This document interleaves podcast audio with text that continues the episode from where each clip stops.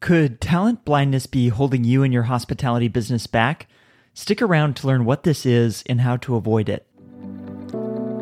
This is Hospitality Daily, the show that helps you stay informed and inspired each day by the most interesting people in hospitality. My name is Josiah Mackenzie, and my goal is to help you reconnect with why you work in this industry and get fired up to go out there, delight others, and reach your goals. Let's get started. Szilvia Olah is the founder of the Strengths Company and a former learning and talent executive at companies such as Accor and the Jumeirah Group. In today's episode, you'll learn about talent blindness and how you can live like a recruiter. I was at a jobs career fair here in San Francisco a couple of weeks ago, and I went up to people, it's all different types of industries, and just asked them, Would you consider a, a job in hospitality?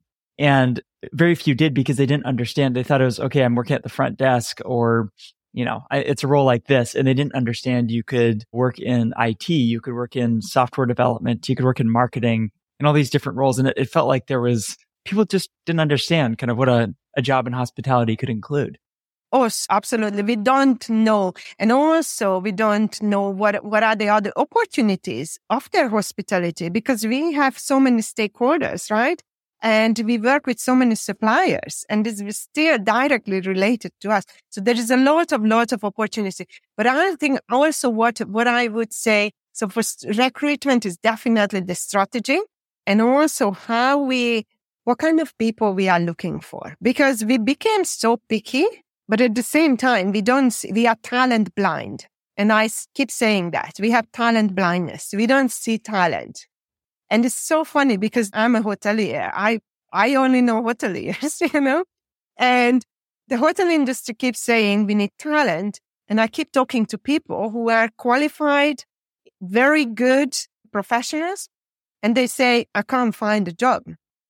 So where is the disconnect? Everybody wants each other, but somehow we don't find each other. And what causes that talent disconnect or that talent blindness? I think it's the way we're looking at people. It's the CV. It's the CV. And I tell you something, which I was just talking to one of my friends the other day. So he is being an operations manager, number two in the hotel, etc., etc. And he's been trying to find a job. And he said before he left one of these large companies, not my company, another one, he left a couple of years ago, probably. He said, I can't deal with them because the VP said it in his face straight. You need to go into five, sorry for the word, crappy hotels in the countryside before I take you back to the city. And he left. So not everybody is mobile that you were moved to the village. You know, that was in the UK. So this is how you approach talent. And of course, everybody is going to run away. The second one that we can't keep them because, and even when we see talent, we don't know what to do with them. Now, I tell you an example. I was interviewed for a number two role in the hotel. Okay.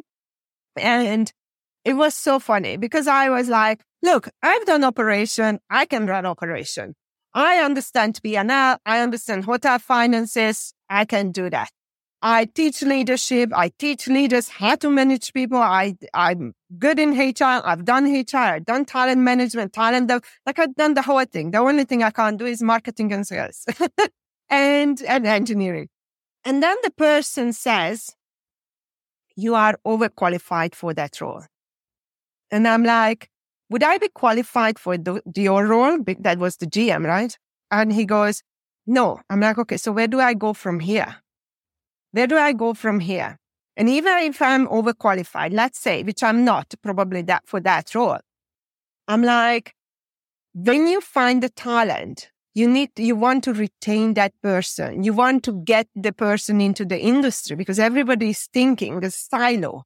My hotel, I'm going to lose her in six months, in one year because she will get bored. But that's not what we should be doing. What we should be doing, I found a talent. Here it is. Let's keep her, him, whatever there is. And you know what? Come in, join us, and we will figure it out. We can agree that, you know, you are my, you might be overqualified for this role. Stay with me for six months. In the meantime, we are looking for something. But then I'm thinking overall the company or the industry. One talent came back or one talent's been retained. But we don't think that way. We are thinking very isolated, working in a silo. Everybody is serving their own property. And that's why we are not going anywhere within the industry. So that's a massive disconnect here. Does there need to be structural change in how recruiting and hiring happens for maybe brands or groups of hotels? Is there, do, do you feel like that is part of the cause if these decisions are made on a very local level? I think we have process problem, especially in large companies. Everything becomes a process. And when you don't have human interaction in there, it's really it's just the system is is selecting. So we lose out on a lot of talent for that. But I think what the industry needs to do is actively scouting for talent. And it's not career fair. Okay, let's do that too, right? But when I go and I find a person in McDonald's who is fantastic, I guarantee you that if you go around here in Dubai, you find fantastic waitresses in local restaurants. Why don't we have somebody going around and scouting for these talents and bringing them into the industry? Now, I know it's going back to basic that what we were doing in 1950, probably. I don't know. And I know that we want to use AI and, and I'm not saying not to use them, but at the moment it's not working because I know very qualified people, highly qualified people that they are out of the industry. And, you know, some of them are very bitter. I don't want to come back, but some of them would love to come back, but there is no way in. And yet the industry is crying, we don't have people. And I always say, do you, you don't have people? Let me bring you because I know 10 people who is looking for a job. Are you open for that? All of a sudden, they will have all sorts of excuses. Oh, why there is this uh, gap in the CV? That person didn't do that we don't see talent, we don't see potential and what we can make out of one person's experiences.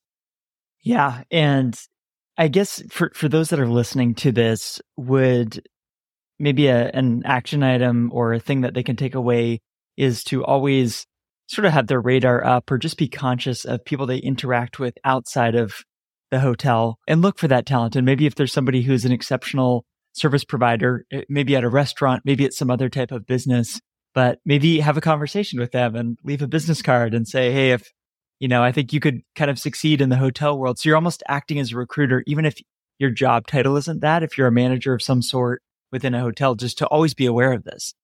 In my company, and my GM it used to say that, and I really agreed with him that all of us are salespeople, all of us are housekeepers, and all of us are security people because these are the areas that we all have to do. But we also should add that all of us are recruiters. Bring that talent everywhere you go. You know, if it's not your hotel, we need to serve the industry. We don't need to serve our one particular department or role. I keep re- referring people left, right, center. Like, feel the industry. You have fantastic people around. We just, we just ignore them.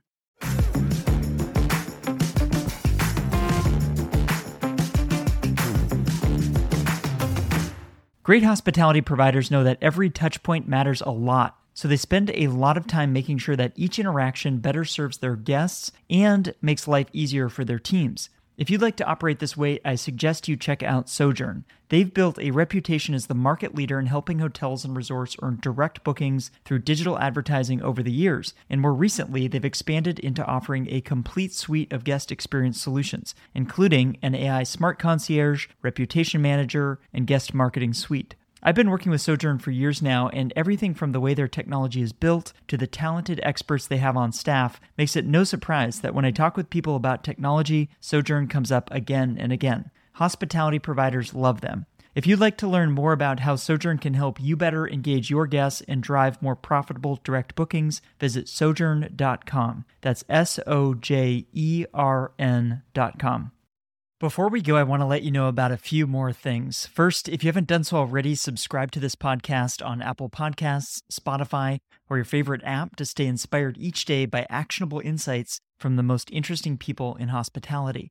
Second, I've started sharing videos and photos from the stories on this show on Instagram and YouTube. So if you'd like to see those or watch along, I encourage you to follow Hospitality Daily there so we can stay in touch. Third, if you'd like to listen to more conversations like the one you just heard, visit this podcast website at podcast.hospitalitydaily.com. I've spent a lot of time building out this website because I want to make it really easy for you to listen to the topics and guests that you are interested in, whether that's culture and leadership, or operations, or technology, or something else. Browse and search the entire library of more than 400 episodes for some of the top leaders and innovators in hospitality at podcast.hospitalitydaily.com to get ideas for delighting the people around you and reaching your business and career goals. I produce this podcast each day and give it away for free because I want us all to learn and grow together. If you enjoyed today's episode, I just have one favor to ask. Please take a moment to text or email this episode to a friend or colleague who might appreciate it as well. They'll be grateful to hear from you, and what we covered in the show can help them, as I hope it helped you today.